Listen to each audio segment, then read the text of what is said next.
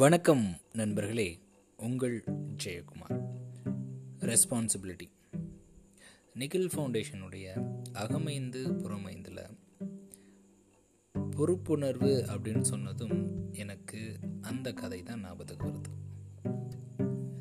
ஒரு சீடன் ஒருவன் தன்னுடைய குருவை பார்க்க அவருடைய குடிலுக்கு ஒட்டகத்தோட போகிறான் போகிறப்போ ஒட்டகத்தை குடிலுக்கு வெளியே கட்டாமல் அப்படியே விட்டுட்டு குடிலுக்குள்ளே போகிறான் அப்போது சீடன் குருவை பார்த்து சொல்கிறான் குருவே எனக்கு வந்து கடவுள் மேலே அதீத நம்பிக்கை இருக்குது எல்லாத்தையும் படைத்தவர் அவர் தான் அதனால் என்னையும் அவர் கண்டிப்பாக நல்லாவே பார்த்துக்குவார் அப்படின்ற நம்பிக்கை எனக்கு இருக்குது அப்படின்னு சொல்லிட்டு குருக்கிட்ட சொன்னானா. அந்த நம்பிக்கையில் தான் என்னுடைய ஒட்டகத்தை கூட வெளியே கெட்டாமல் அப்படியே விட்டுட்டு வந்துட்டேன் அப்படின்னு சொல்லிட்டு. இதை கேட்டதும் குருவுக்கு கோபம் வந்துருச்சு. குரு சொன்னாராம் முட்டாளாடா நீ அப்படின்னு. அவனுக்கு ஒன்றுமே புரியல. அப்போது குரு பதில் சொல்கிறாரு உன்னுடைய கட்டுப்பாட்டில் உள்ள விஷயங்களுக்கு நீ தான் பொறுப்பு. அதே நேரத்தில் உன்னால் செய்ய முடியும் அப்படின்ற விஷயத்துக்கும் நீ தான் பொறுப்பு எதுக்கெடுத்தாலும் கடவுளை பொறுப்பேற்க வைக்கக்கூடாது அப்படின்னு சொல்லி சத்தம் போட்டாராம். ஆமாங்க ரொம்பவே அழகான கருத்து அப்படின்னே சொல்லலாம். அப்போ பொறுப்பு அப்படின்றது நம்மளுடைய கட்டுப்பாட்டுக்குள்ளே என்ன இருக்கோ அதற்கு நாம் தான் பொறுப்பு. அதே நேரத்தில் என்னால் எந்த விஷயத்தை செய்ய முடியுமோ அதற்கு நான் தான் பொறுப்பு. இந்த பொறுப்புணர்வை ரெண்டு விதமாக பிரிக்கலாங்க. ஒன்று வந்து செல்ஃப் ரெஸ்பான்சிபிலிட்டி ரெண்டாவது வந்து சோசியல் ரெஸ்பான்சிபிலிட்டி இந்த சோசியலில் தான் என்ன வரும்னு கேட்டிங்கன்னா ஃபேமிலி ரெஸ்பான்சிபிலிட்டியும் வரும். அதே நேரத்தில் சமூகம் சார்ந்த பொறுப்புணர்வும் வரும்.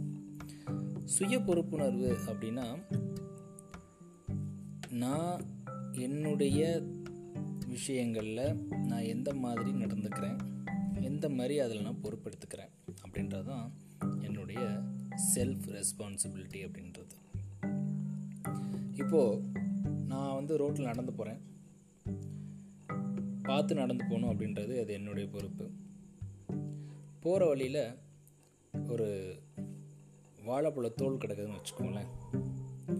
அதை நான் ரொம்ப விழிப்புணர்வோடு கடந்து போயிட்டேன் அப்படின்றது வந்து அது விழிப்புணர்வு.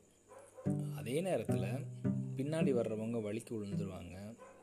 இல்லை பின்னாடி வரக்கூடிய என் வீட்டை சேர்ந்த மக்களோ இல்லை என்னுடைய நண்பர்களோ உறவினர்களோ விழுந்துருவாங்களோ அப்படின்னு எண்ணி அதை எடுத்து ஓரமாக வைக்கிறது அப்படின்றது வந்து சமூக பொறுப்புணர்வு இப்படி நிறைய விஷயங்களை சொல்லிட்டே போகலாங்க ஸோ நாம் முத நம்மளுடைய சுய பொறுப்புணர்வை புரிஞ்சு அறிஞ்சு தெரிஞ்சு பண்ண ஆரம்பித்தோம் அப்படின்னா ஆட்டோமேட்டிக்காக நம்மளுக்கு சமூக பொறுப்புணர்வும் அப்படியே வந்துடும் எப்போது நம்மளுக்கு இந்த சமூகம் சார்ந்த பொறுப்புணர்வு அதிகமாக இருக்கோ நாம் லீடர் அப்படின்ற ஒரு நிலையை நோக்கி போயிட்டுருக்கோன்னு அர்த்தம்.